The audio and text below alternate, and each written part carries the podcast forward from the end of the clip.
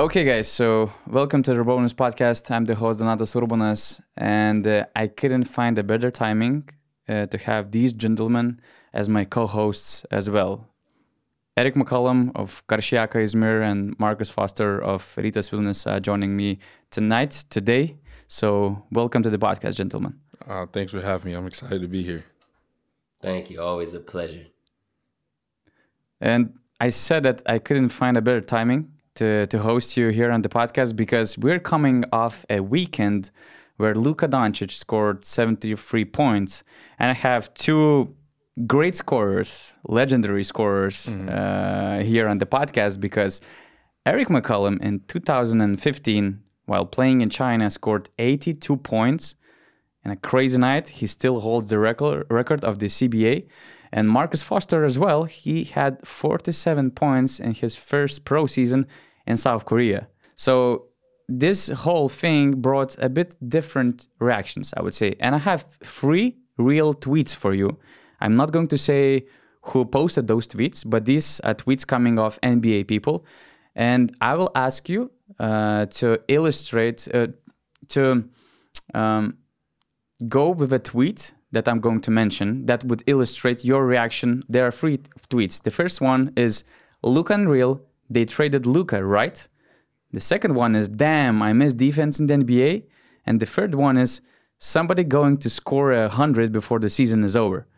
So if you're anonymous NBA fan, guys, which tweet you're going to post on X?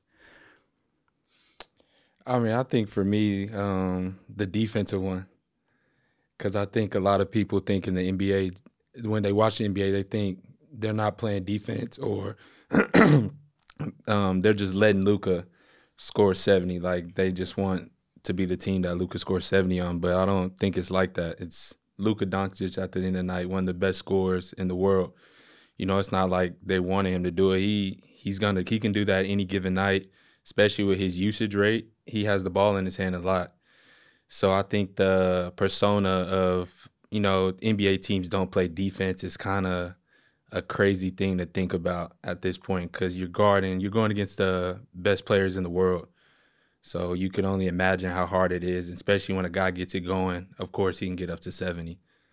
So you're not going with this uh, one, damn, I miss defense in the NBA, right? You're going. That's the one I'm going with. Oh, okay, okay. Mm-hmm. Because I thought that you know it's it's related uh, to the fact that now there's like they say no defense in the NBA. Yeah, that's what I'm that's what I'm trying to say. Mm. Like everybody thinks that you know guys in the NBA aren't playing defense. Mm.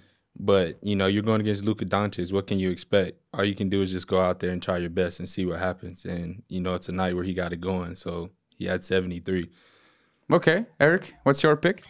For me, I have a caveat to that. So I also picked that um, the intensity um, the focus, the effort is not there on a day to day basis. And it's tough. I mean, you play 82 games. Sometimes you're coming off a back to back. Sometimes it's hard to muster up the energy. The problem is, I can see the difference um, in the playoff defense, how hard it is for those stars to score. You know, it's taking a lot of shots, a lot of possessions. Guys' percentages are lower. I mean, if you watch NBA basketball, you literally see the difference, not only in the player's effort, but in the scout um, and in the assertiveness to get the ball out of the main players and to make the supporting cast beat you. So what I hate is okay, Luka's unstoppable. He's been that way since he was probably 12 years old. Um, I've seen it at about 17, 18. No one can guard him. This is clear. So he's going to score. He's going to get 30. He's probably going to get 40. 70 is unacceptable because as a player, I don't care what the coach says if we're in Europe right now and there's a guy scoring 40, 50 points, I'm leaving my man every time to go double team. I'm leaving every time. I don't care. I feel like with Luka, he's so special. He's so great. Why was there not a trap as soon as he touched the ball to dribble up the court like they used to do James Harden in his Houston day? Why did you not funnel him? Two guys right there. You're going to pass the ball. Someone else is going to beat me. Maybe you'll get 20 assists. Luka is capable of this. He can get 20 assists. You're not going to get 70 points on my team if I'm a coach. I'm designing it, I'm scheduling it so that the ball is out of your hands. Of course, one on one, no one's guarding Luka. He he's that special. He's that gifted. He can score in a magnitude of ways um, from the inside, from the outside, from the post, off the dribble. Just the highlights, it looked so easy. It looked like he didn't break a sweat. He was walking to the hole leaning on him because he's strong. He has that body finishing. I felt like he treated him like little boys, like it was Conjure. That's how good Luka is. So I don't take away from his um, dominance, from his ability, because I'm a fan. I've always been a fan. I always thought he was that guy, you know. But you have to send a double and a triple team. My goodness, like Kobe used to get double and tripled all the time. Why is Luka getting to play one on one? Stop it. yeah, that's a good perspective. Uh, that's an interesting uh, perspective because some blame the NBA that we have today uh, very high paced basketball. You know, officials they're not uh, uh, making any calls. they're making too many calls and making mm-hmm. the game easier for the offensive player. High paced game with a lot of trees, but in Errick's case, I'm hearing that it's more about coaching, right? About the coaching decision not to trap Luka, not to double Joel Embiid like it happened against the San Antonio Spurs. So that's mm-hmm. what you're disappointing the most, right? With the yes. coaching decisions. Yes. Okay, but you know, in any pers- from and looking from any perspective, I believe it's not easy to score 73 points, uh, no matter what's the defensive coverage, no matter how hot you are.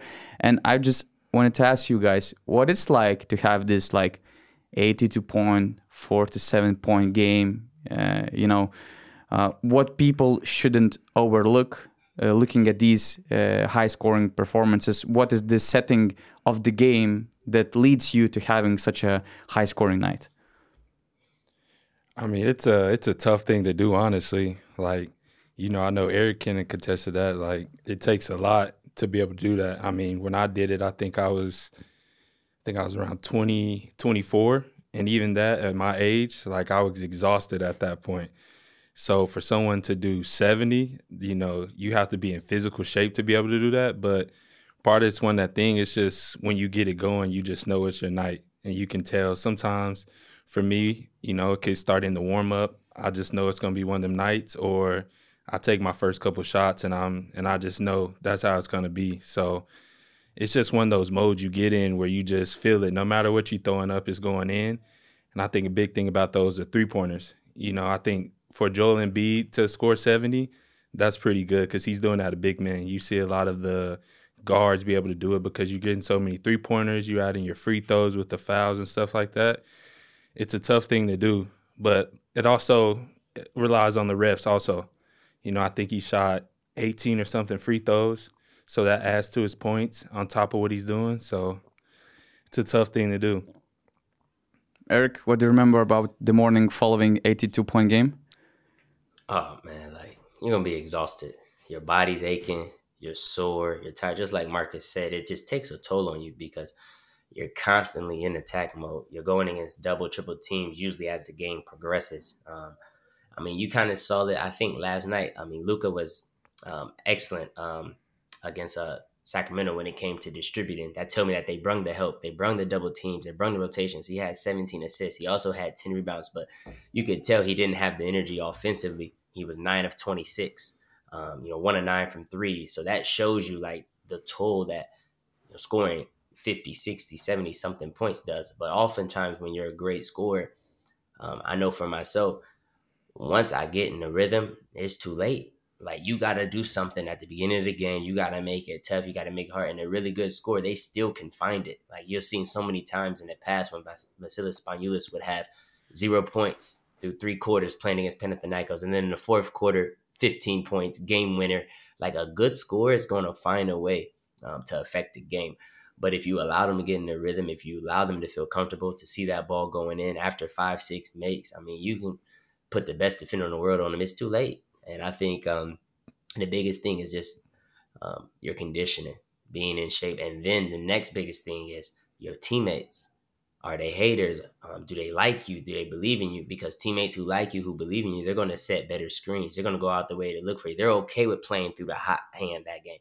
And oftentimes, a lot of teammates can block a player's success or blessings on the court because they might not set that screen. They might not pass. There could be some jealousy. So I think if you have um, the right uh, conditioning throughout your body where you can uh, continue to attack, continue to score a multitude of ways – and then you have teammates who play through you when they recognize that you're hot. That's where you'll see guys start to have those numbers and that success. You know, a lot of guys aren't built like that or cut like that. The game has changed. Um, the younger generation is different, but this is the key to having a big night and having that success, and then hoping that coaches don't double team you early and disrupt your rhythm. So, Errick, when you dropped 82, you were like 26, 27, right? Yes, yes. It was like nine years ago. So, yeah. And Marcus, you told you were like 24. Yeah. Okay. That's important coming to our next question. Mm-hmm. So, Luka Doncic scoring 73 points in a, a 48 minutes NBA game is basically equivalent to around 1.5 points per minute. So in a EuroLeague, in a 40 minute basketball game, it would be equivalent to around 60.8 points. And uh, we have Oof. EuroLeague single game scoring record, which belongs to Shane Larkin. He dropped 49 points in 2011 uh, so we did still didn't have a player who scored over 50 points. Who do you think uh, has the best shot at scoring 50 points in the EuroLeague from the current players? That's pretty tough because that goes back to kind of what Errick was saying. You know, you got to have good teammates around you that want to see you be successful. So when Shane Larkin did that, you could you could see that his teammates wanted him to go to go get that record and break his own record. So it's tough it's tough to see who would do that in this situation because the system in Europe is based on a team team type of thing. So it's hard for guys to go get, you know, shoot 25, 30 shots, but if I had to put my money on anybody, of course I would always go with Mike James because okay. you know when Mike James gets it going, he he's unstoppable, just like just like how Shane Larkin was that night. So, you know, I'm always for scoring in EuroLeague. I'm always gonna put my money with Mike James. Okay, fair enough. Errick, what you have? I have a twist. Um, I love Mike's game. I think the coaches won't let him because they're gonna double him. They're gonna box and one him. They're gonna try some true, gimmick defenses. True. I think his ability for sure, but I just don't know if he'll get enough shot attempts based on how defenses collapse to him. And most of his work is on ball. So like when you're an on ball guy, it's easy to double team you. So my twist, I think is Marcus Howard. It has to be a prolific three point shooter. When you're talking about somebody to score 50 points almost, you have to be able to hit the three at a high rate because if you can hit the three, you can avoid some double teams and he does his work off ball and on ball. So he's coming off screen. You can't double team someone coming off of a pin down, a floppy action, or double staggers or elevators. So if he's running around coming off screens, he's getting those shots.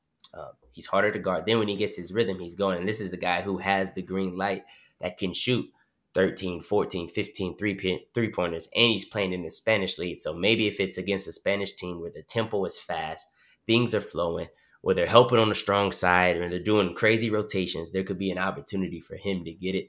Um, I think it's possible, but it's just like in Europe, coaches aren't going to stand by and just watch a guy just continue to torch you. Like we're in the NBA, I feel like in the regular season, sometimes it's like people get caught up in the show and, and the display and they let guys play one on one. And I just don't understand that. Like it's just something that I just never agree with. And I feel like um, it's going to be extremely difficult to do what Shane did because I feel like you have to hit nine to 11 three pointers, right?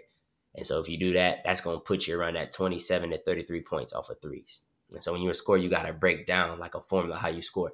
He needs to get to the mm-hmm. free throw line, I would say seven to 10 times. So let's say he's on that lower end. He hits 10 threes, 30 points, seven free throws, 37. Then he still has to get 13 points off of twos. He has to go seven for 12, seven for 13 from twos. And then with that, that means he shot 25, 26 shots.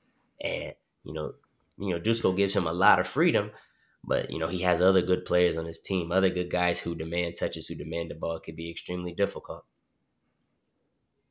Yeah, it might be ex- extremely difficult for any EuroLeague player, but I also try to look at uh, look at it from the analytics perspective and I, I picked Marcus Howard as well because we're talking about the player who's coming off the uh, second highest pace team in the EuroLeague with uh, 84 possessions per game. And I'm picking the leader in field goal attempts and three point attempts as well. So Marcus Howard is attempting 14.5 field goals per game. Uh, he's averaging 9.2 three point uh, field goals per game Uh, to compare, Scottie Wilbekin is second with 7.1, so it's a huge difference already.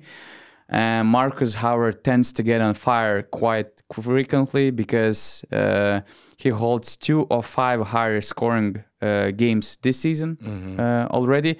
And that's why I asked about your age, guys. Marcus Howard is still 24.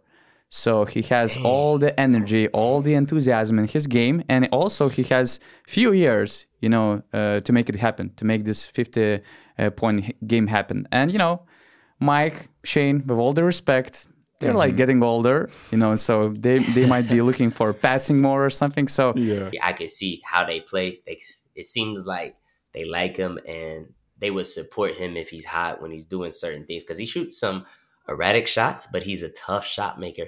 And you know, a lot oftentimes I watch team and players' body language when guys are shooting fadeaway threes or taking these type of risks, and it seems like everyone's you know okay, they're sold on it. And then this the other thing that's super important, we talked about conditioning. Who better to break the record than someone who plays for Dusko? You know he's in shape if he plays for Dusko. You know he's in shape. So he's going to have the motor and the energy. this guy's un- unstoppable. I've, I've heard about I've heard about his preseason, so I I, I wouldn't want no parts of that. He's probably in the best shape of his life. But with the Marcus Howard thing, you know, I remember I played him in college, and um, the thing we were trying to do with him, we were like, all right, we're gonna stop everybody, but we're gonna let Marcus Howard have have a night. So they were like, Marcus, you guard him. And I'm like, okay, so I'm the one getting picked on tonight. so they're like, they're like, you know, we're just gonna let him shoot and you know just try to get him to shoot shoot him out the game. So I'm like, okay, coach, we'll try this out. It worked for like the first five minutes, but I think he ended up with like 32 points, and I think he went like eight for 15 from three. But it was like quick how he gets it done. Like he gets it up at a high clip, and once he gets going, nothing you can do to stop him. You know, I'm fouling him on shots. He's still getting them off and still making it. So it's cool to see him now doing it on a high level because I've seen him do it in college and it makes sense for him to be in this setting that he's in now. And so I think, you know, for him the sky's the limit because of how how his ability to score and then with the teammates too, that that's a big thing too. When you when you got the confidence of your team to play like that, it's hard to stop a guy like that. He gonna Yeah. make a lot of money. Only 24. Oof, bright future for him. I, I like his game. If he he learns to create a little bit more, man, he'll be unstoppable. Um, and it will lead to more wins. I think that's where you've seen that step that Shane and Mike James took when they added that creation and that playmaking ability with a prolific scoring. When he does that, he's only 24. His game is going to keep climbing. When he does that, you're going to see um, Basconia soar. I know I've seen he signed the extension, and you're going to see him continue to take off and be probably um, one of the up and coming faces of the EuroLeague. Whether it's Marcus Howard, whether it's Mike James, who do you sign as your cornerstone defensive player uh, to build your your defense uh, on your team? Who you're building your defense around? Who is the guy? I'm going John Brown for sure because I, I like the four men that can switch out and be able to guard guards and also hold his own in the post. And then his motor, like you know what you're gonna get out of him every night. So you know you want a guy like that on your team. You don't want to go against him. So I'm always gonna put gonna put him down, especially the story that he has. You know, playing second division and coming up, and now he's in the Euro League, stuff like that you know, you want guys that's been at the bottom and work their way up because they they know how to get to the top. Yeah, I like your pick because I think that the conversation always goes around Edy Tavares and Thomas Walkup. But in this group, I think that only John Brown is capable of basically defending all five positions at a really high level without without having some uh, clear uh, mm, disadvantages in, in those matchups. So John Brown is a good pick, and I remember I did EuroLeague players survey uh, during the season, mid-season. Yeah, and John Brown was top three pick as well. And at some point of the race, he was taking the lead. But again, Edy Tavares uh, won this unofficial mid-season award. So that's that's a good pick. What about you, Errick? Yeah, I agree with Marcus. I think um, when you're talking about versatility, right? So with with Walter Tavares, you're going to want smaller guards paired with him. Someone who can get into the ball, who can pressure, who can funnel um, all the penetration to him. You know, so he can block shots, so he can contest, do those type of things. So you need guys who are quick, who are over the screens. You know, obviously, um, Campazzo, he does that. He's excellent at it. Um, you know, of putting that pressure on, making guys uncomfortable, and basically the whole Madrid team kind of pushes everyone to the paint. Um, I think with guys who couldn't go over the screen or guys who struggled to get into the ball, I think it would negate some of his dominant um, ability on defense to kind of rim protect to do those things because guys would have opportunities to pull up. But with that defense, that helps him. But with a guy like John Brown, you can put him with small guards who can uh, bring uh, the defend or bring the ball handler into him, and he can kind of be active with his hands. Um, he also has that ability to switch if you have taller guards and you want to play a switching defense and those guards can guard the bigs and underneath. He has that. He's the best hedge defender I've ever played against. Um, his activeness, how he gets out to the ball, he's always reaching, he's moving his hands, his recovery back. Um, he's good at helping on the weak side. He's good. A lot of defenders are only good off ball if they're a shot blocker. He's good off ball mm-hmm. with rotations, with getting his body there. He can take the charge. He can go meet you at the rim, or he can um, wall up and just force a tough shot but he's also good um, roaming weak side for steals. And then on ball, I've seen him lock down fives, fours, threes. I've seen him switch out. You know, I played against him many years in Russia, and you know we had a rule: don't attack John Brown. Uh, call a five or call another screen, even screen with a guard, but you do not attack John Brown. And you know you want to be stubborn when you're young, but as you get older, you realize, shoot, I'm not about to waste my energy with him. Let me get someone who's easier. Come on, like I'm not about to prove a point. Like, and so that's how I feel like when you're talking about versatility, when you're talking about someone who can guard one through five, when you're talking about someone that you can put in any defensive scheme, whether we're hedging, whether we're playing high flat, high protect, whether we're switching, John Brown is the only guy in the EuroLeague who can do all of that at a high level. And two, at certain times you could put him at the five because offensively he's not a liability. Also, you know he can knock down shots and he can get on the offensive rebound to him. You know, certain teams that could change the whole game for them. So I think, well, yeah, like Errick is saying, that versatility he has, it it's unmatched, and you don't get that in a lot of players. Yeah. Finally, we have a different name in this conversation. It was always Edy Tavares and Thomas Walkup. So I'm I'm I'm happy that we're mm-hmm. making a campaign for another name for uh, the best defensive player of the year award. But there's the reason I try to put you in the GM shoes because I think that I have a bigger assignment, GM assignment for you guys for this question because Team USA just announced a 41 player pool for the Paris Olympics that features players such as LeBron James, Steph Curry, Kevin Durant, Kawhi Leonard, Anthony Edwards, Joel Embiid, James Harden, Jimmy Butler, Anthony Davis, Devin Booker, Kyrie Irving, and many others. So, gentlemen, after failing uh, to win the World Cup twice in consecutive uh, championships and losing the status of being undefeatable national team in the world. In order to defend the podium in Paris Olympics, how are you building Team USA roster? Are you going all out for the best names available? Or there's some specific strategy, knowing FIBA basketball, knowing what it takes to be efficient here, that you're using, you know, to build a little bit different team. Not the most stacked team, but team with clear roles, some guys who can help, some guys who are going to steal the show in order to win games, not to have the you know all star uh, team.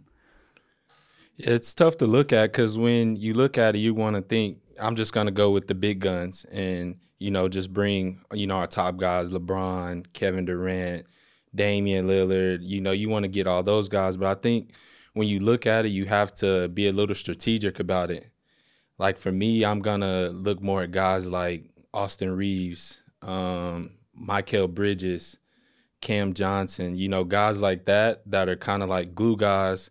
You know, they're a little bit younger, played in more the college setting more recently, because I think that's a big part too. Because I think in the NBA, the court's so big, you know, with the defensive three seconds and the shooters you have. So I kind of want to get a good mix. Of course, I'm gonna go with LeBron, Kevin Durant, Steph Curry, Joel Embiid. You know, those are gonna be my main guys, but I think you have to be more strategic about it because these these European teams are are getting better and they're catching up. And I think a big thing now is they're getting more confident.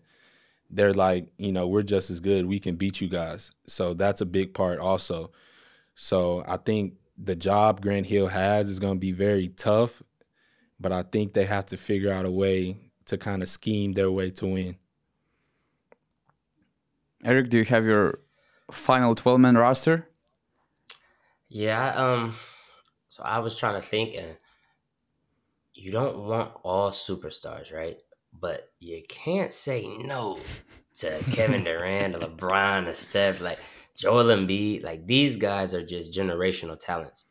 So I was thinking outside of Joel Embiid, I want my bigs to be more role player like guys who are okay with doing the dirty work, getting rebounds, not complaining about getting the ball. So for me personally, and this is tough. This is really tough, but of course I'm taking Steph Curry. No way I'm not. Of course I'm taking Jayson Tatum. No way I'm not. Kevin Durant, LeBron James, Joel Embiid. All right, we have those five. I think a sleeper that I think is perfect for FIBA basketball, Jimmy Butler. He doesn't care about shots. He's physical. He's going to guard. He'll go lock up guys. He can guard the Lukas of the world. He can give you that physicality and that sacrifice. He's a perfect candidate. Um, and then Bam. I think that's another guy who doesn't need touches. They come from that Miami Heat culture. All they care about is winning. I think they can put their egos aside and do what's necessary for the team. And then you got to bring a guy like a Mikal Bridges, um, three and D guy, long, athletic. Also, another guy who doesn't care about touches. I think um, for the guard, it's going to be tough. I'm trying to choose between Tyrese Haliburton or De'Aaron Fox. I think those are two guys who are really good. I think I'm leaning towards Tyrese just the way he shoots it and the way he plays the pick and roll. But I, I'm a big Fox guy, and I think that you know you can't go wrong with either one of those. And then you have to put in some youth, someone who's going to kind of light a fire under those uh, vets, someone who's going to push them, someone who barking down that down their back and gonna let them know I'm here. You old. That's Anthony Edwards. I gotta bring him. He's someone who gonna bring the fire. He gonna wake up those guys. He gonna make them a little bit uncomfortable when they relax because he's gonna push the envelope. Um, and then if you continue to go down, I think Aaron Gordon is a great pick. Um, you know, he's someone who plays in that system. He's used to playing with Jokic. It's kind of European type style offense that Denver runs, and he's a guy who's going to give you the groundwork. So I'm my guards and my forwards, uh, like small forwards and twos and ones, they're going to be very aggressive. Obviously, they're the scores, but my fours and five, I want them to be the the junkyard dog types. And then a lot of people won't like this pick, but I don't care. I'll do.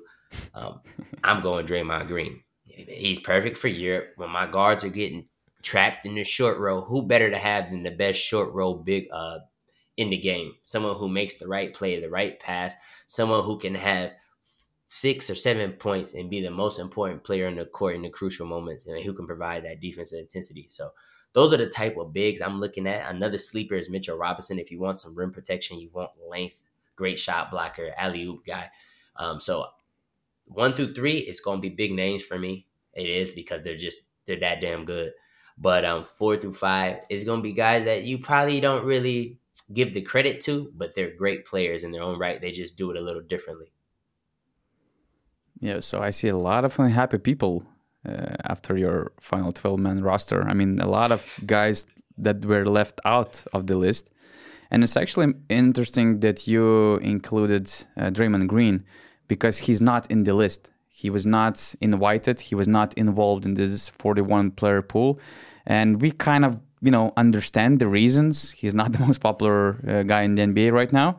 Has a very bad track record of doing some bad things. But I think it's a big loss for Team USA because to me it was he looked mm-hmm. all, also looked as a perfect fit, and I think that he was uh, one of the key guys that won uh, the gold in 2021 Tokyo Olympics in that tough competition, but they lost against France, I think, in the group stage, and they got their revenge back in the final. So he was huge because he could play all five positions. He centered, he played as a center in some games, and in FIBA basketball, you know, this this thing would have worked well uh, at a high level. Yeah. yeah, I think it's crazy they left him off the list though for the other reasons because everything like Errick's saying, he brings that mentality to the team and he's gonna change he's gonna change everything for him because he's playing for the name in the front. Like he knows what's at stake. He's been there, so it's a crazy thing to do, but you get it. Yeah, he, and I remember he's he was taking such a big pride of wearing national team jersey. Mm-hmm. And I remember that after winning the gold, he was like addressing all the haters in the United States that were doubting that team. So it just showed how much it meant for him, you know, to play for the national team and and you know to win gold uh, with that group as well. So I believe that this mentality is is a big thing, and uh, sometimes it's an underrated thing in those uh, big teams.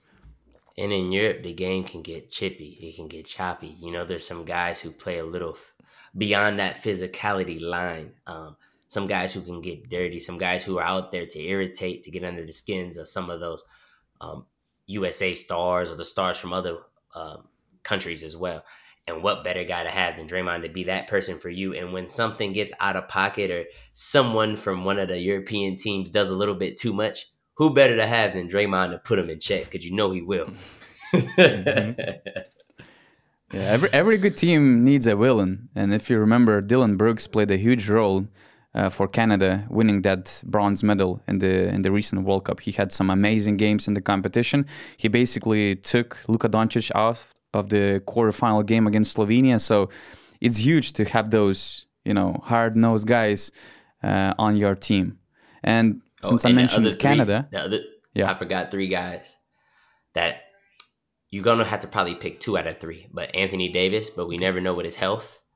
Mm-hmm. Um, Paul George, and then Kyrie. I think like those three probably will be in, but like it could be overkill because it's just going to be hard to keep everyone happy with all those guys that need touches and minutes, and you don't want to disrespect a Hall of Famer, one of the best players, by you know maybe playing them spot minutes. Yeah, when I looked at the list, those three names came to my mind, but I would I would leave those three off for me because I think that just brings a little bit too more too much egos and it's kind of those things you just don't know what you're gonna get. Mm-hmm. You know, Anthony Davis is he gonna be healthy enough? Paul George, are you okay? You know, maybe one game you might get two shots, and then the next game, like, how are you going to be able to filter playing good between each game? So, and then Kyrie, you know, I think Kyrie's more better when he's on the ball. He's more ball dominant, making decisions. So I just think, you know, like like Eric was saying with those guys that, you know, you know what they're gonna bring. They're not the big names. I think I'm gonna save the roster for guys like that because you can't go wrong when you got LeBron James coming down the court, throwing it to Joel Embiid with Steph Curry on a three point line. So it's kind of let's build a team around these guys. Let them be our be our main players, and then let all everybody else do the dirty work. By the way, which team do you guys see as the biggest threat to Team USA in the upcoming uh, Paris Olympics? Just a short reminder that we're going to have France, South Sudan, Canada, US, uh, Japan, Germany, Serbia, and Australia Serbia. as already qualified teams. And from the qualification stages, Spain, Greece, Slovenia, Bahamas, Italy, or Lithuania might join the competition. So I hear Serbia already, right? Serbia. Nikola yeah. Jokic. no one can guard that man. You've seen it. They Joel Embiid ain't played in Denver since 2019. Why is that? I don't know. I love Joel. He's a beast. I ain't never dunked no smoke. I ain't never ran from an opponent even if I was banged up, hurt, and I was playing against someone who was, I guess, my match, who I think like if I'm Joel Embiid, I'm one or two big man in the league, right? If I'm Jokic, I'm one or two. I'm not missing those games. Like I might even be hurt. I'm coming for that one. I'm I might sit out the game before that to be fresh for that game. Like so that just tells me no one can guard Jokic, and they have a plethora of guys who play at a high level. Um, Bogdanovich, uh, you know they can throw out all the European stars. There's guys who play in the EuroLeague who who surprise you. I mean, you've seen it in um, this summer in the World Cup um, with Alexi coming in balling. That was a guy who's probably not even going to make the team if they come in with their normal roster, and he's a great player in his own right. But that just shows you like the depth and the talent that Serbia has, and you know that's something that you know could be really tough, especially if they're playing inside out because Jokic is a, is a master of the game, and, and, he knows all those guys. Tennessee, I think that's a tough matchup for them. Um, obviously, the U.S. has um, greater depth greater overall talent. But you keep in mind, this is a makeshift team. These guys have never played together. Where a lot of those Serbian guys, those Lithuanian guys, those French guys, they've been playing together since they were kids. They came up in the youth program together. They came up in all those domestic leagues, everything, and they come back every summer and play. Where the USA, we bring a whole different team, you know, until the Olympics. They play together once every four years. So where do you get that um, chemistry? Where do you get that connection? Where do you get that trust? And that's what gives the European teams a, a greater chance. Their talent has increased, yes, but that chemistry, that knowing what your teammate is going to do, knowing where they want the ball, knowing how to defend, knowing your coach's system, all those type of things can take you to another level and have a player feel comfortable and playing out of their minds or out of their ability. Yeah, that team thing, that's a big aspect. Um, I was going to go with Germany. Okay. Because I remember watching them play in the Eurobasket, um, what was that, two, three years ago? And I was like, they're going to be a scary team come the World Cup. You know, I didn't think they were going to actually win it, but actually seeing them play in the World Cup and how they play, they're they're a dangerous matchup to any team. And you know, like Eric said, like they've been playing together the past four years, so they know what to expect. And then Dennis Schroeder, he's he's a whole different beast when he's playing with the Germany jersey on. So I think that's going to give him a good run. And I think Canada, oh, yeah. whoever whoever Canada brings, because they have so much talent they can breed. So I think whoever they bring is going to be big to their success. Yeah, yo, not to sidetrack you, is this true? Ricky Rubio is going to Barcelona? Uh, was it tweeted somewhere right now? Yeah, it's all over Twitter right now. Ricky oh, really? Rubio We're just recording the podcast here, and there's Ricky Rubio. This is. Crazy. I mean, if it's not watch, I'm not going to believe it. So, who's who's reporting it? I seen um, they said that he released something. in the podcast. Yeah, yeah I don't, I don't like to be in your oh, business. Man, it's in Spanish. But something popped up on the computer where it said like he's practicing with Barca or something. Yeah, he's he confirms that he will train with Barcelona. Uh, I see myself eager and strong to see how I react the ball in my hands. Okay, I cannot read the full statement because it's, it's in Spanish, but that's interesting. Mm-hmm. That's interesting. Mm. He might bring nice some interesting twist. perspective in the title chase because nobody really considered Barca as the having real shot at winning the EuroLeague. That's interesting. Okay, boy what do you think about this move? Back home, the boy wonder coming back home. I think he's an elite pick and roll player. I think um, you know he's a guy that can kind of transcend their offense, take it to another level, give him more depth. Um, I don't know how healthy he is, but um, you know the way he can move the ball, the way he can make the game easier for others, the way he can increase that tempo, that speed. I mean, he's an ideal fit, you know, for any Spanish team, let alone um, somebody who can handle the pressures and expectations of wearing the Barcelona colors. This is a guy who's been under the microscope since he was 14 or 15 years old. So, you know, I, I like it. I think him and Hernangómez running that pick and roll, uh, some pick and pop situations with Jabari Parker and him, you know, it really intriguing, you know, if he's healthy and he's able to go. I mean, I thought that was always a good move. I thought, I mean, you've always heard it that there's a chance he was going to go there the past couple weeks, couple summers. Um, he's just going to bring a different dynamic to that team, like like Eric was saying, with the pick and rolls, his style of play, and I think with his health in a Europe setting, you know, not playing so many games like in the NBA, I think you can kind of manage manage his health, and you know, when it's time for the playoffs um, in both leagues, ACB and EuroLeague, I think he could be at his best in his top shape. So that I think that definitely kind of puts him in a conversation, depending on how how he reacts. But I think that definitely puts him in the conversation. Yeah, that's that's interesting. I mean, there's no agreement with Barca yet regarding playing for Barcelona. And if he actually wants to play again, they need to sign him until February 7th because this is the deadline for the last signings for the remaining mm-hmm. uh, EuroLeague season. So we'll see. We'll see how it goes. We have basically 10 days left before the deadline. And but yeah this is this is this is getting interesting. And you know if he comes back if he plays for barcelona there's a high chance that he will play for the spanish national team as well. With lorenzo brown also with talent that they have on the spanish national team roster we also would need to consider spain as some sort of threat to team usa but just to get back to our topic about Team USA, I also really like Canada. I think that they have um, less depth in talent, but I think that they have those star players um, playing perfect roles. You know, they're the clear leader, Shai Gilgeous-Alexander. Uh, let's hope Jamal Murray will uh, join the national team this time.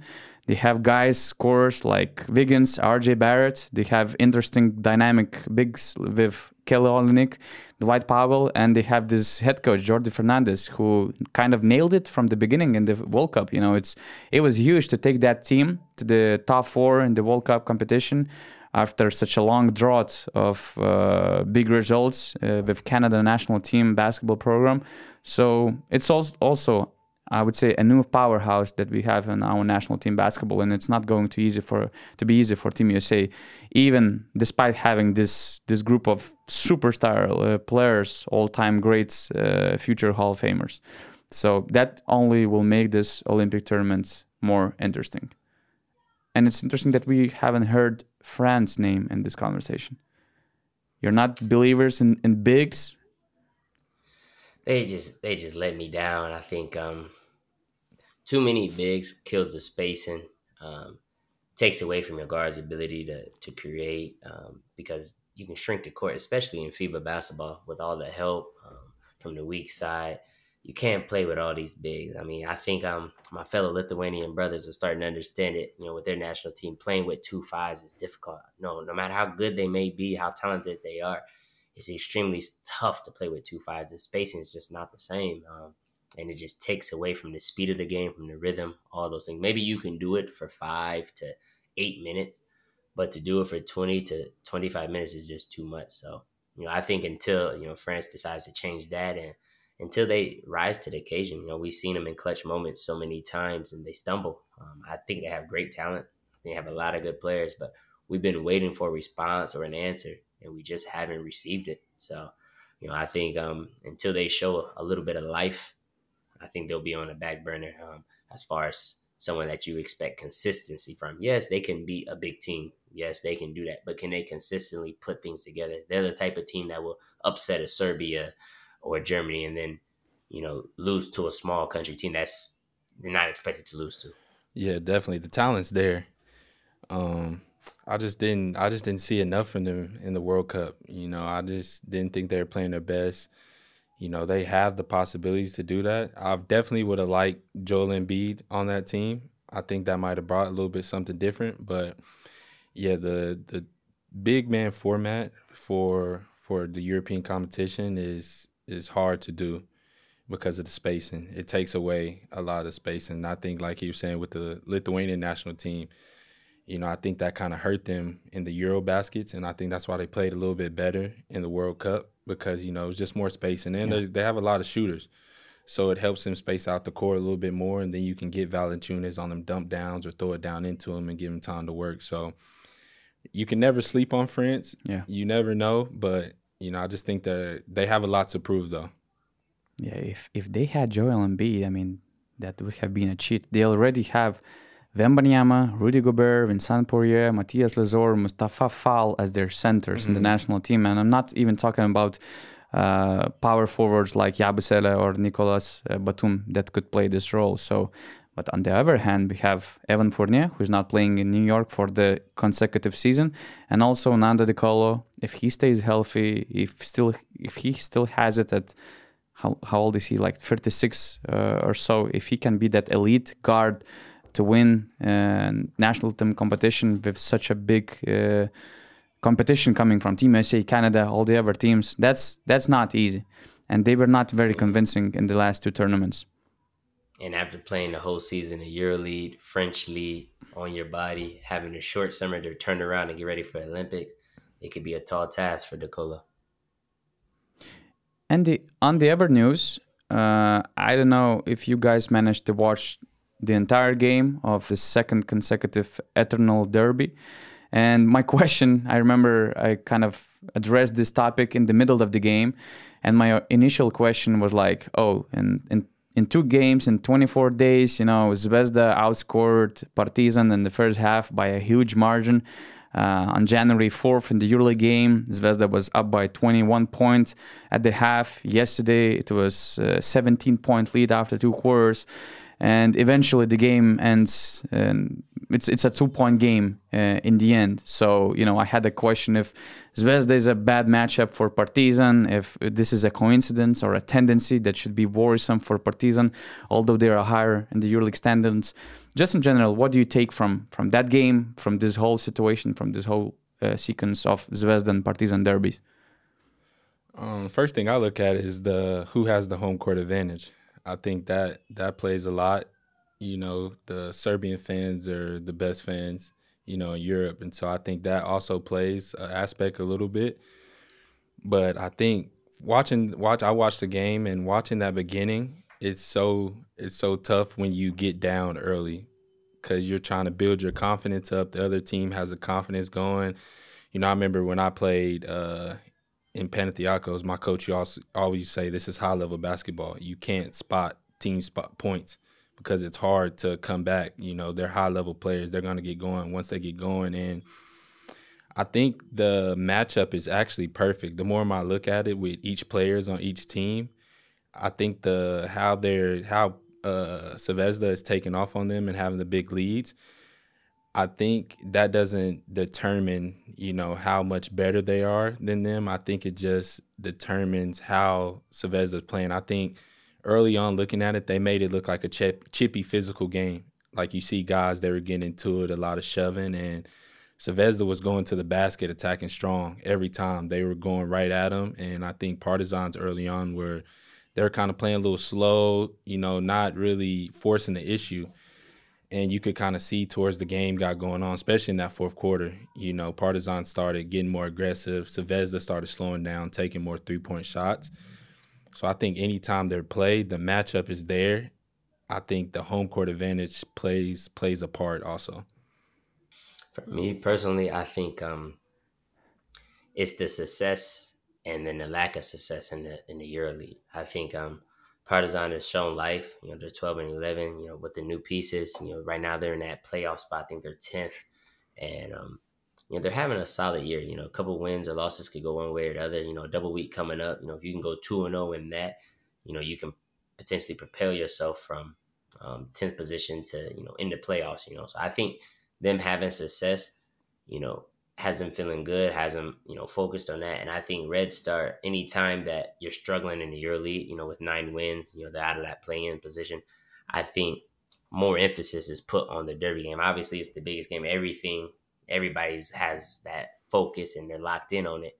But it's just something like that desire. You can't be struggling in EuroLeague, not in playoff position, not in play-in position, and then also losing the Partizan. Like it's just too much. And I think it's bringing out an extra desire, an extra fight, like something that they can hold on to, you know. Whereas Partizan, they want to win, they want to always beat Red Star for sure, you know. But if you can continue to do well in the EuroLeague, and then you know maybe you lose a couple regular season games, they're probably banking on you know getting them in the finals, you know, whatever may happen or whatever. But I think that's where maybe their attention is kind of divided, and you know it's it's not easy when you're playing against a, a wounded animal. Um, know, basically like their back is against the wall. You know, you're talking about people's careers, people's livelihood, and it's not easy to live in Belgrade when um, you're continuously struggling yearly and you're losing to the rival. So, you know, at least with Partizan, they they have the yearly, they have that hope, they have that ambition. So even if they lost the game, I think their fans would be upset, but they would be like, all right, we'll get the next one. Come on, keep going in yearly. Whereas Red Star, if they don't turn it around, it's still early. It's nine games. They still have time. But if they don't start getting wins and and putting themselves in position to be in the play-in, they'll have to revert all their attention um, to the Adriatic League, and now there's more at stake um, than just beating um, Partizan. Now you're potentially talking about securing your wild card, you know, because we know that the wild card is achieved um, as the champion of the Adriatic League. Now, who knows? Maybe the Euro League may make some adaptations. You know, maybe they'll give a license to one of the Serbian teams based on the the beautiful presentation they have, um, the fan support, um, the beautiful gyms, all those stuff. They're putting on a great display. And, you know, I think they're both deserving of both a license, both teams.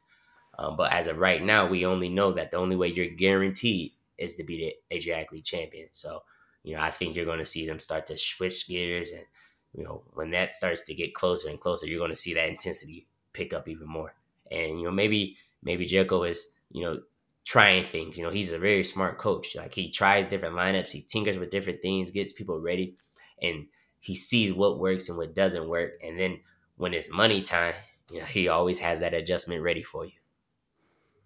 And Marcus mentioned this, you know, shoving, uh, shoving elbows, you know, huge physicality level. And I know that EuroLeague is already a physical league, but when it takes those derby games, this physicality play goes to another level. And I think that this is this was becoming a little bit worse and worrisome trend for Partizan in a way that Zvezda is just more physical team. They have more players who know how to be physical, and when you look at Partizan, they have PJ Dozier, they have Frank Kaminsky, uh, they have Caboclo, EuroLeague newcomers, that they still need to reach those limits to understand the limits of the physicality. And in those derby games, I think it's it's very important. And if you look at the history of those three games that they already played uh, this year, Partizan won the first game, but if I remember well, they were also down like by 15 or 17, and it was another tough beginning uh, for Partizan. So you know, I think it will take time for Partizan players to adjust uh, as Eric mentioned, change their gear uh, for Adriatic League, which is going to be very important. But it might be not that easy because Zvezda, they have all the experience, they're physical, they know what it takes, they're deep, and we see Partizan always having some injury problems. So that makes us a a perfect matchup for for uh, the remaining of the Adriatic League season because as Eric mentioned, it's crazy that just the winners of the Adriatic League uh, will be secured about their place in the EuroLeague next season. And I, I, I don't get it a little bit. I've just I was in Belgrade a couple of days ago, and I travel a lot. I traveled uh, around all EuroLeague destinations, and I cannot feel, um, as a basketball person, I cannot feel more happy than being in such places like Serbia, Greece, or Lithuania, because these people they understand basketball. On every corner you're going to have a basketball conversation. Every taxi driver will know what's best for their team. Every uh, waitress in the restaurant knows uh, which player has to suck you know in order that this his team needs to win uh, his game. So you know it's it's it's just such a joy to be in those basketball places because if i go to i don't know if i go to barcelona uh, berlin munich as soon as you leave the area of the gym, it's over. There's no basketball. Basketball doesn't exist uh, to so many people. So I think that EuroLeague needs those, you know, die-hard basketball fan uh, destinations. And if you're not, um, if you don't trust Serbian teams yet, if you're not sure about their consistency because they had issues uh, before, just give them a three-year license. You know, just give them a three-year license as a test you know if they can prove you wrong if they can stay consistently and if that's the case just give them the 10 uh, a license you know to, to to have them in this 13 uh, shareholders list. So it's it's interesting case that we're having and as soon as it's not cleared with those licenses we're going to see a lot of brutal things in adriatic league derbies fans throwing stuff at players which is really bad which is not which is not going to stop uh, because this one competition determines if you can feel safe about your EuroLeague future. Mm-hmm. I mean, I definitely I couldn't see I couldn't see EuroLeague without having both both Serbian teams there, especially with these past couple years, uh, how the fan support has been and the talent that they've been bringing in both teams. I mean, I think it's I think it's a clear clear picture that they should have as some some type of license at least. You know, I think it does make it uh, the ABA league a little bit better because you know what's at stake at the end of the year. But I think I think they both shown that they deserve it. If they continue with Asvel or Alba Berlin, and they don't keep both Serbia teams, I should protest and cancel my EuroLeague subscription because this is disgusting. You're talking about high quality basketball. You're talking about great fan support. These are two deserving teams. History, tradition. You know, EuroLeague wants to be um, a pillar, something that continues to grow. Well, if you do that, you have to keep the competition high, keep the best teams in there, keep the teams with the money in there, keep the teams with the best basketball product. So, you know, people might not like it, but if you're consistently at the bottom, you don't deserve to stay in the EuroLeague. That's the truth. If you're not keeping all the games competitive, you don't deserve it. So, you know, make some changes EuroLeague. Keep both Serbian teams in there. I've never even played in Serbia, but I just like good basketball and I like to watch uh, the EuroLeague continue to have competitive games. And I like to see the closeness and all the standings and every game counting and every game mattering. You know, I don't want to have to turn on sometimes to the TV and know that, oh, this game's over. And that's how I feel when I see those two other teams the German team and the French team. Yeah, it's crazy because it's like no disrespect to you know those clubs, but they're they're not bringing they're not bringing much to the EuroLeague. I feel like you you know what's going to happen at the end of the year. They're going to get some big wins, of course. You know they're a high level team, but they're constantly at the bottom every every single year. Marcus, I think it'd be different. They have five more wins than me or you in the EuroLeague right now. Five more. That's the crazy thing about it. it's like I like you say, I'm watching. If I'm flipping through and I'm watching, and I'm seeing anything Asvel, Berlin, you know, I'm I'm not tuning into those games. You know, there's no, no way, there's no way we're watching just, that. it's just at the end, you know what you're gonna get out of it. You already know what's gonna happen, but then if you see the score, you're like, oh wow, that was a closer game than I thought. So it's like, okay, good, but you know, there's I think there's this other teams out there, you know, even in the Euro Cup that I think that could deserve that. So I definitely agree with you. They got they got to make some changes at some point. You know, I'm excited to see the expansion, see what they do with that. But yes, them Serbian teams definitely deserve a license. Hey, and just with all the respect to Asvel and Alba, they were actually two teams that beat Zvezda this EuroLeague season, uh, among those rare victories that they had mm-hmm. in the EuroLeague.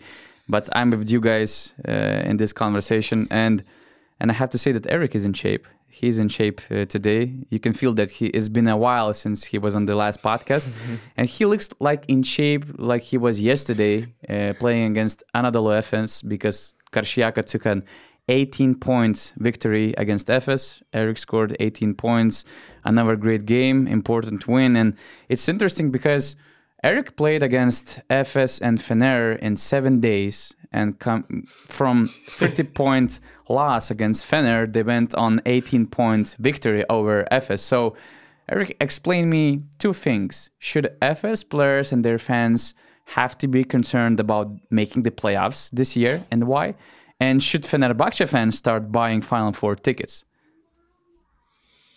Man, um, Saras was exactly what Fener needed. Um, you're talking about a team that had a ton of talent, and I like it too. This I think he did a great job with that roster, but I think sometimes to wake players up, there's usually a change that needs to be made sometimes. And you know, he did everything he could with that roster. You know, he had him performing well. I think he was excellent with him but there seemed to be quarrels or some type of disconnect, you know, within the team. Um, and I think um, you could see it with how they played.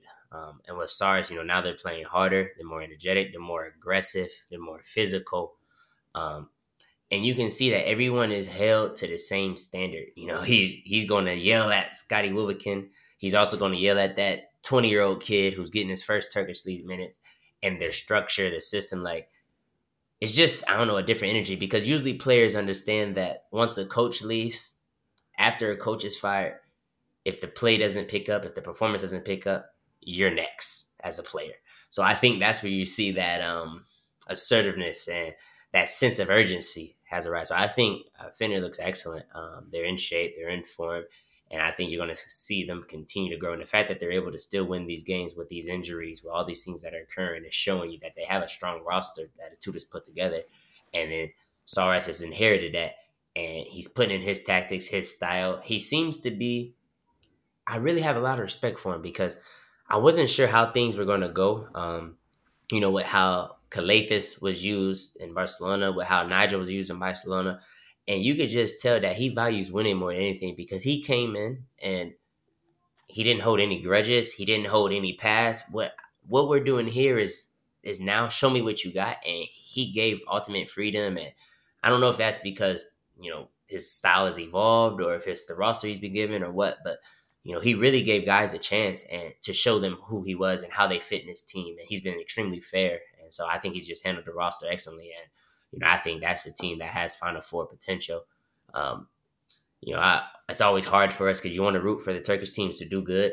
But then also, I know if they stay longer, then our playoffs get pushed back. And then I get to go home later. so it's like, it's a double edged sword. Like, I want to see my Turkish brothers doing well, but it's like, ah, is the Turkish league going to push back our playoffs? So, but I think they have a chance to be in the final four. As far as Efes, they just been unfortunate. So many injuries.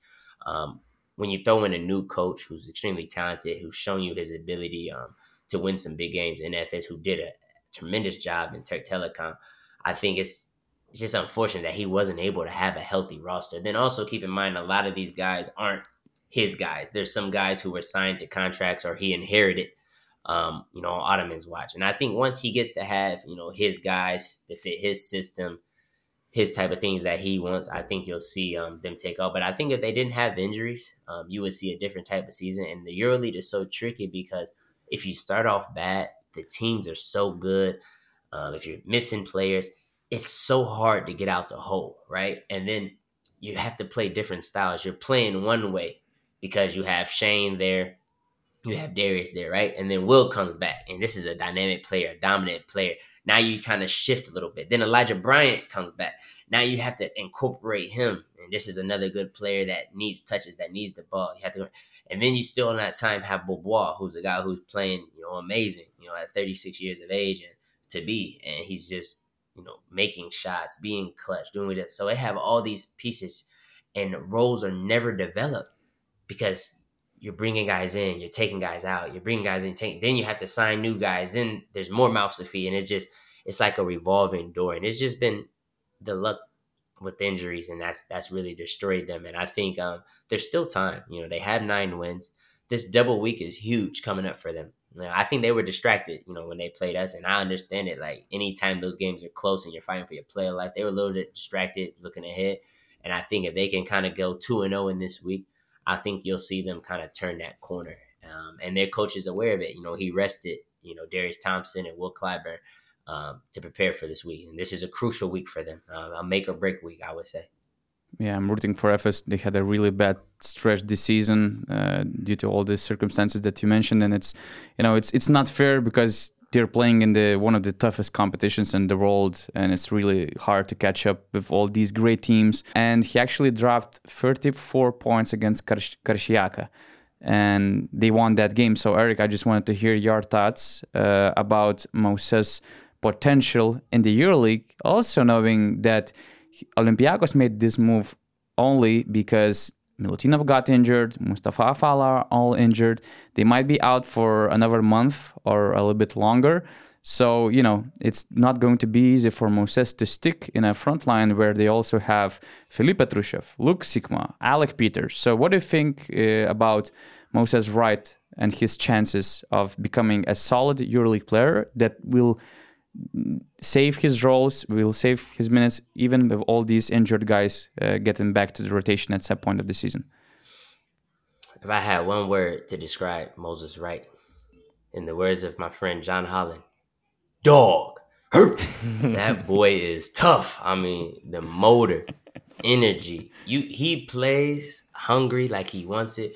He's got a lot of Lessort in them when it comes to like playing through the contact, the energy, going for the rebounds, fighting. He doesn't have that defensive presence yet. That's what's missing.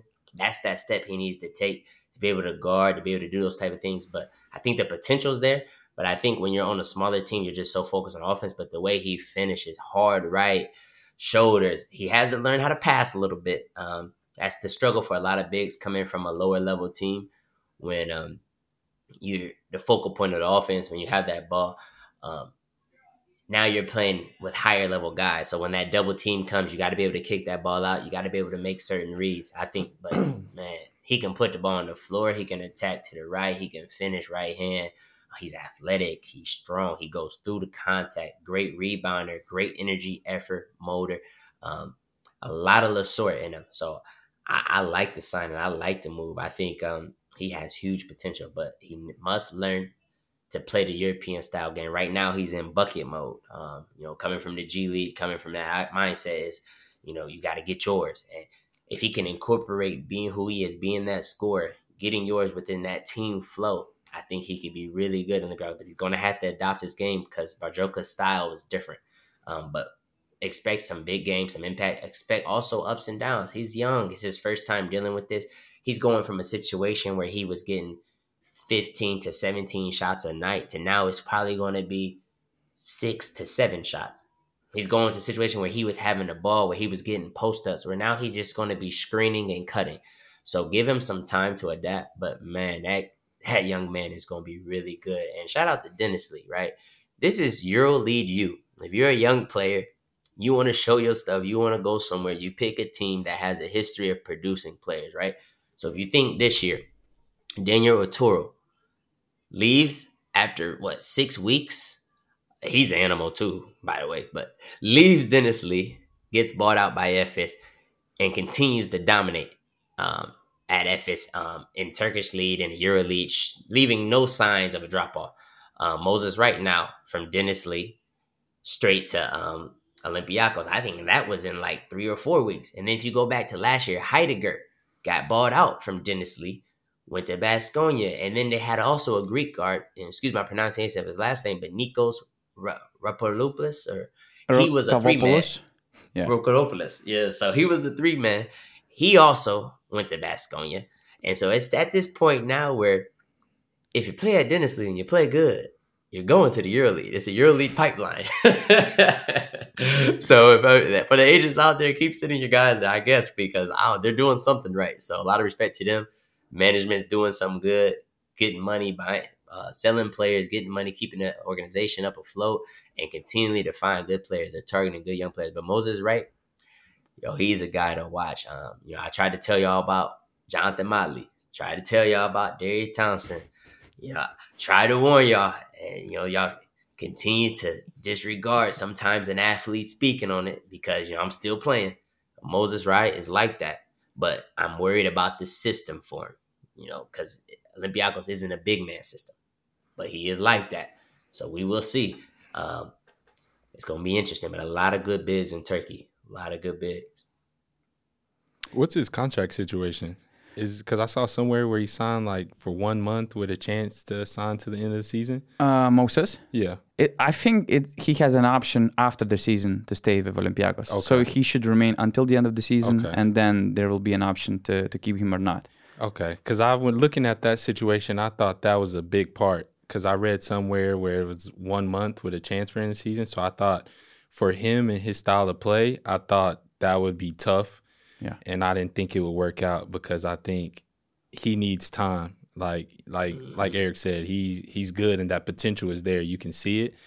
So I think with giving him time to figure it out, to adjust, see where he can do play his game and add, you know, I think that's going to change a lot for him at Olympiacos. I think it's going to change Olympiacos season for what he does. You know, with their situation with the big man, with all their bigs they have, I think it's going to be a little bit hard for them to adjust down the line when they do get fully healthy. But I think it's a great, I think it's a great pickup. You know, I actually I played him this year in China. Oh, okay. Mm-hmm. So you know, I'd seen his work that he did in China the year before, and I saw what he did when he got there when he played against us, and you know, you can see the talent. Now, I definitely see what Errick's talking about, where he's in that mindset where he has to go get his. You know, he's coming from G League, coming from playing in the CBA, where two places where you know you have to get your stats in order to get to where you want to get to. So once he figures out that you know I just need to fit in and blend in, and everything's going to take care of itself, then he's he's going to be able to play in that Euro League anywhere, not just Olympiacos. I think also too on a higher level team. And Errick, yeah. it's good that you mentioned the Merkez Efendi. We have to, you know, recognize this name better and better. I tracked European teams that served as the last stop for uh, future EuroLeague players, or I would say future EuroLeague rookies, because, for instance, Rihards Lomažs also led Merkez Efendi this year to join the EuroLeague side, yes. Virtus, but he had the EuroLeague experience before with uh, Villeurbanne. So I tracked only those guys who went from uh, domestic league team to the EuroLeague uh, for a let's say rookie contract. And Merkez Efendi is a top five team since 2020 in producing those uh, EuroLeague rookies. Like Murcia, Bursaspor, they have five players uh, that went to the EuroLeague. Merkez Efendi, Ulm, and Hapoel Jerusalem, they had four since 2020. And actually, Turkey has emerged, emerged as the most popular talent pool for future EuroLeague players in the last four years. And four of the eight teams that produce the most EuroLeague rookies come from Turkey. So this uh, connects to my question that I had to you guys. You know, w- what do you think is the mm, best way to get EuroLeague attention, to get recognized by by the EuroLeague teams? What's the best way uh, to get that EuroLeague uh, contract? If I'm a young player, I, think... I, would I would go to a team that um, has low expectations um, in the league. You know, by saying that, I'm not saying it's like a horrible team, but it's a team that, you know, is fighting not to get relegated. You know, those teams usually give uh, their foreigners extreme freedom. Um, and you have less pressure. So like when they play a Fener, a Efes, um, a Besiktas, a Karşıyaka, a Gala, usually they're not expected to win. You play free um, in your situation. And I think um, they're usually little cities, um, not a lot to do. You play one game a week. Um, you got a lot of time to get in the gym, to lift, to train, to work on your game, to improve yourself. And then you got all week to, to prepare for that team. You need to be watching the games, watching the EuroLeague games, watching the Euro Cup games, start familiarizing yourself with European basketball and what teams like and see um, from other guys. What gets guys paid? What gets guys notoriety? What gets guys attention? You can literally watch the game you can see, oh, I hear this Mike James is good, right? If you're a guard, let me see what they like about Mike James. Boom, I know. Oh, I hear that um, John Brown's a great defender. Let me see what he does. Like this, the game is easy. It's right there. Everything is right at your fingertips. EuroLeague Pass, whatever. If you want to spend a couple dollars, do it. It's an investment in yourself. But I would go to one of those teams where you're going to have that freedom, where you're going to be allowed to make mistakes, where you're going to play 30 plus minutes if I'm a young guy, before I would go to maybe a mid or higher level club where you're going to play instead of 33, 34 minutes a night, now you're playing 18 to 22. Now you don't have that freedom to mess up. Now you're there's vets and there's guys who are established and if you make a mistake or two, you're out the game. So this is what I would do if I was younger. Build your way up, build your confidence, build your name so that you can get that leadway to make mistakes, so that you can get that credit. You know, if I have a bad game or two, no one cries home like, oh, Errick is over. They might be like, yeah, he's old. But we know Errick, he'll be okay. But when you're 22 years old, one bad game, two bad games, ah, oh, the level's too high ah, this is too much from him. Oh, he's coming from a small team or he's coming from college. This is too much. You know, if Marcus Foster has a bad game, uh, he's just getting acclimated. He just got here, you know, from China or he just got here from home, whatever, boom, he'll be all right. So it's just a different level of um, understanding, a different level of freedom.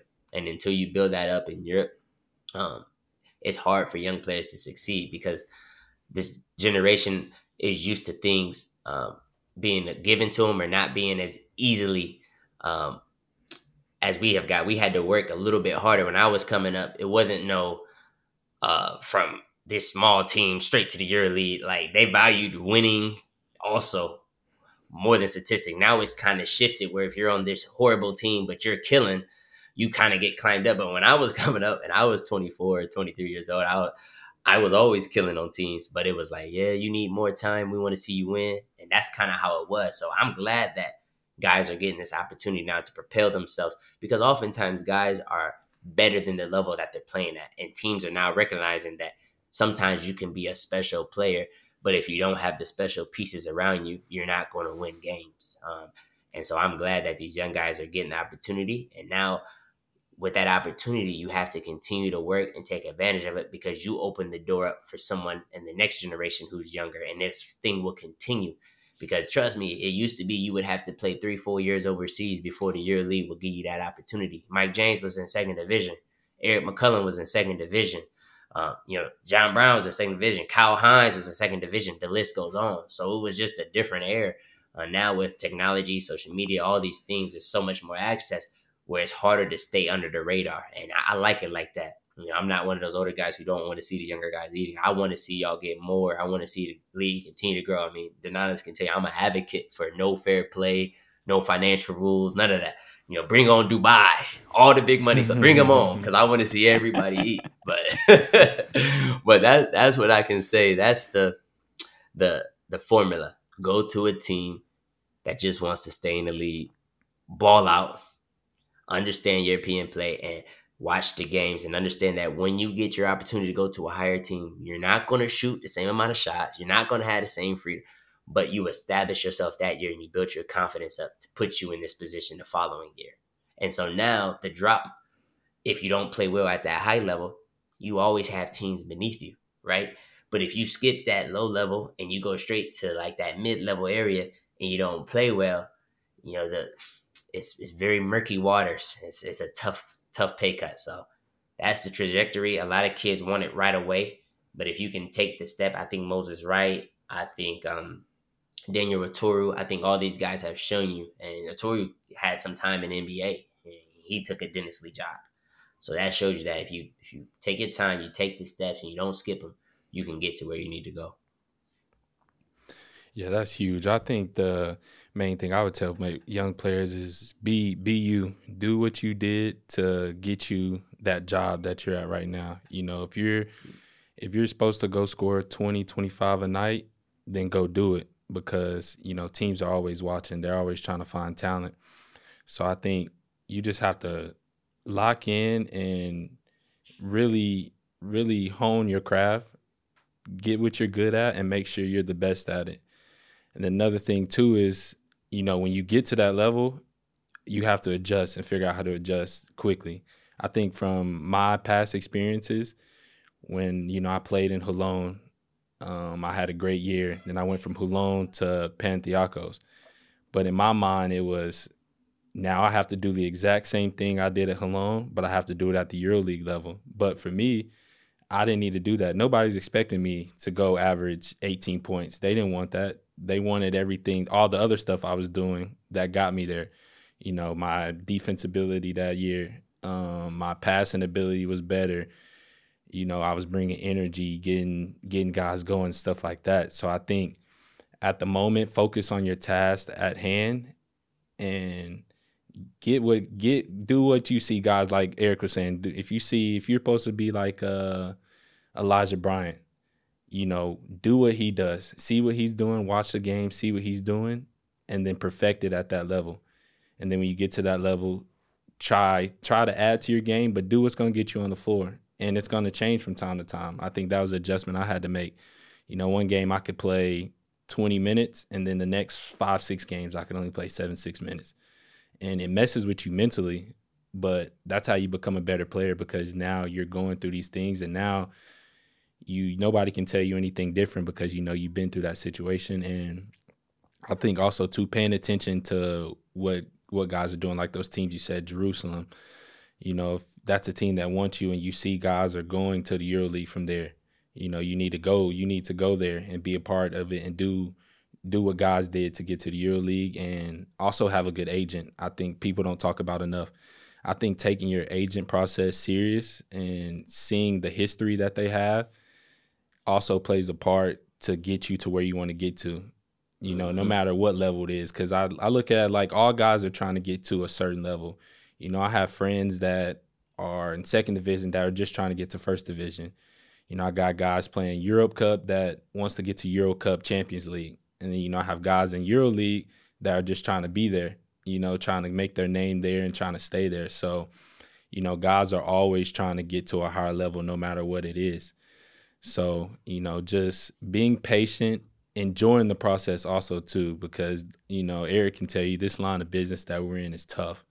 You know, you're overseas, you're in these different countries. Most of the time you're not in a great country. You know, you you gotta find stuff to do, stay out of trouble. The best thing you do is become come come friends with the TV, watch basketball, you know, and be in the gym you know, be that guy that's always there. Encourage your teammates to go to help you and help them. And you know, I remember my I had a friend that played with um, Darius Thompson and uh, I forgot the team names, but I know it was in the Netherlands, the Netherlands area. Okay. Yeah. And you know, he was just telling me like he's he's gonna be in the EuroLeague one day. And you know, I just couldn't believe it. I'm like, you know, this guy, he's making low on the lower end of money. Like, how is he gonna get to the EuroLeague? He's like, just watch. Like, he's always in the gym. He's always positive. He's never too high, never too low. He knows he knows his game, and he's gonna keep building on that. And you know, I think he made a huge increase in his pay that next year. And then I was watching this guy. I'm like, I can't believe this is the guy my friend's been telling me about the whole season. And then a year later, he's in the EuroLeague, and I'm like, okay, I can see the process. I can see how you get there. So I think it's about watching other guys, seeing what they're doing, and keeping your circle tight. You know, have good people around you that are gonna motivate you to get to you to your higher potential. That's some good stuff, guys. I mean, thanks for sharing your knowledge. I hope that uh, future EuroLeague players or future highest level EuroCup or BCL players are also listening to this podcast. You know, to uh, to take some advices from this conversation. But just before the very end, uh, I wanted to bring up the last topic that I have, since I have two BCL uh, players, best uh, t- top uh, profile scorers. Uh, I want to ask you to list four top BCL team teams power ranking to win the BCL this year. How do you imagine those? It's it's tough because I really I think the three best teams are in one group. You know, you got Karşıyaka, um, Tenerife, and uh, who's the other team? in? Jerusalem? And Jerusalem. Jerusalem. If they were in different groups, I think they would make it to that next top eight stage. But you know, you can never leave Tenerife off the list. You know, I think they didn't have the years like they had before where they were so dominant. I feel like, but they're always going to be there. You know, their style of play, their coaching, their team, they've been together for a while. Um, Jerusalem, I think with them having that connection of playing with each other last year, I think it's tough with the coach change. So I think, and also not be able to play in Israel because of the war situation. I think that might change their situation a little bit. And then uh Karşıyaka, you know, the talent they have. Anytime you're going against Errick, you know, you know, like you said, you know what you're going to get out of them. So you're you're nervous for that matchup because you know, you know the talent they have. Um, um, it's it's a tough competition, and Murcia, Malaga.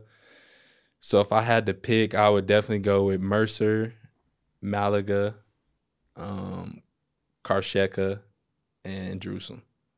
Okay, yeah, and that's a tough race. Who do you have, Errick? Besides Karşıyaka, of course. For me, for me, I would say Malaga. I mean, they've been consistent all year in ACB, um, in the Champions League. They have depth. Um, they have chemistry. Um, they've kept a lot of continuity with the coaches, with the staff, with the players. They kept everything the same, and they were just a step away last year. And I think they built off of that um, and took it to another level. You know, probably was disappointing losing at home in the Final Four. You know, to an excellent uh, Bonn team, but um, they've shown um, who they are, what they can be, and I think they've been the most consistent team this year um, in Champions League. Um, number two, I would say Murcia. Um, they've been also doing in ACB league. Um, shout out to ACB league. You know, a lot of teams there having success. Um, but also in the Champions League, um, they've been great. Um, Dylan Ennis is having a great year. Um, and then when their big fella got hurt, and I was wondering how they would do. You know, how they, he was probably the most impactful player in ACB for them, and he goes down, he misses. You know, uh, half the Champions League game, and they just keep rolling, keep rolling. Um, so you know that was interesting. Um, just to see that. So I think they're in there. And then from our group, I think whoever the other two teams who get out, um, because you're going to be battle tested, right? You're playing at Karşıyaka Gym in that hostile atmosphere, and you know if you're able to to move forward, you're showing that you have a team full of talent, but also that you have nerves, that you have experience. Um, Tenerife, they're a champion. You know they've already done it before. They won. They actually came into our gym and they beat us. You know, so you know we have to return the favor. You know, but first of all, we got to focus one game at a time on Jerusalem. But you know that's a team that is always a force to be reckoned with. You know, and then you look at Jerusalem. They the taste was right there. Trophy was on their lips. Uh, they lost in the final to that Bonn team, and you know they were just just just an elite team that year, and, and they were in our group. Yeah. So I I seen it, you know, on the regular. But anytime you're that close, you bring back that same crew, those same players. You have a player of Levi Randolph's um, caliber, you know, to lead them, and then you see it. They won in Peristeri in Greece um, with him having one point. You know that shows you that they have other options. Speedy Smith hits the big three. You know, scores 22 points. Um, you know, they bring back their big. Uh, they have good uh, role players and Israeli guys. Uh, they have that balance, and the fact that they're able to have this success without playing essentially a home game through the midst of this war and everything that's occurred, and to still be able to go out there and play basketball, you know, hats off to them, kudos to them because that's not easy to do. It's easy to lose focus in that scenario. So I think I don't know who it's going to be, but whatever two teams come out of our group, you know, God willing, I hope it's on us. We just continue to play, have good health, but I think that's going to be the other two Final Four teams. You know, so stay tuned. yeah, everybody's talking about uh, EuroLeague and how competitive it is this year with this crazy race, race both for play-in for the playoffs or even the Final Four. But BCL, uh, you shouldn't underrate the competitiveness and the high level of basketball that we have in BCL this year. And it's just a pity that you know, Rytas was not in the same group, like Karşıyaka, like Jerusalem, mm-hmm. and we were like so close that two of you were in the same basket news studio in Vilnius. Because if Rytas advanced to the top 16, we would have had Karşıyaka and Ritas in the same group, but Vassilis Spanoulis happened, and you know the guy has a history of changing mm-hmm. plans uh, of some teams and their fans. So, but mm, never mind. It, ju- it was just a great opportunity to have you both here on the podcast. You know uh, you to share the knowledge. Uh, it's it's a pleasure to to to take this all knowledge that you share. It's a pleasure to see you bringing the excitement to BCL, Turkish, Lithuanian basketball fans, and I hope both basketball fans and basketball people and future EuroLeague star players as well enjoyed this conversation uh, as much as possible. So thank you too for being on URBONUS podcast, and see you next time. Thanks for having me. Yep, always a pleasure. Shout out to my Lithuanian friends. Y'all take care. miss y'all guys.